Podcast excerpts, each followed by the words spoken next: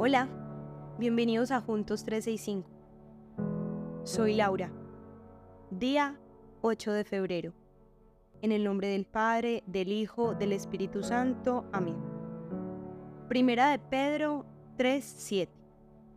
Ustedes, maridos, igualmente convivan de manera comprensiva con sus mujeres, como con un vaso más frágil, puesto que es mujer, dándole honor por ser heredera como ustedes de la gracia de la vida, para que sus oraciones no sean estorbadas.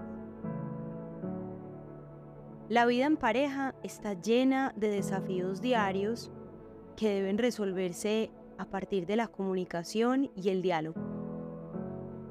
Y aunque todas las parejas sabemos este principio en la teoría, a veces podemos caer en el grave error de considerar la intimidad en pareja como una salida para solucionar las diferencias y evadir las conversaciones difíciles. Lo que no nos damos cuenta es que a medida que pasa el tiempo, todos aquellos temas en los que no estamos de acuerdo se convierten en una bola de nieve que nada puede parar.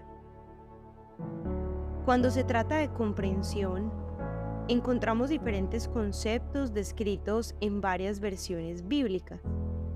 Entre ellas se habla de honrar, lo cual se traduce en amor y respeto. Dios llama especialmente a los esposos a cuidar a sus esposas. Y cuidarlas en el sentido de la intimidad se trata de comprender lo que para ellas es importante. Se trata de esmerarse por hacerlas sentir valiosas por mucho más que por el placer que puedan provocar. Hacerlas sentir valiosas porque son el tesoro de la vida.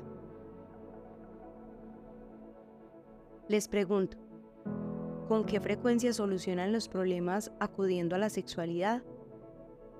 ¿Y cuáles son esas cosas que nos falta conocer del otro para hacerlo sentir amado y valorado? Oremos.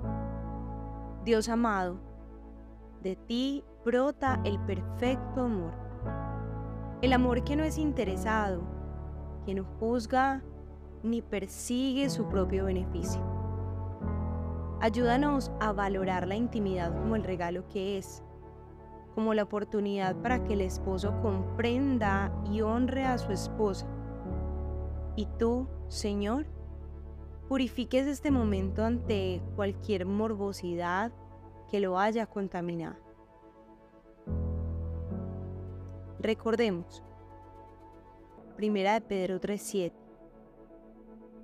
Ustedes, maridos, igualmente convivan de manera comprensiva con sus mujeres, como con un vaso más frágil, puesto que es mujer, dándole honor por ser heredera como ustedes de la gracia de la vida, para que sus oraciones no sean estorbadas. Nuestra Señora de la Leche y el Buen Parto, ruega por nosotros. Virgen de la Vida, ruega por nosotros. En el nombre del Padre, del Hijo, del Espíritu Santo. Amén. Nos escuchamos mañana.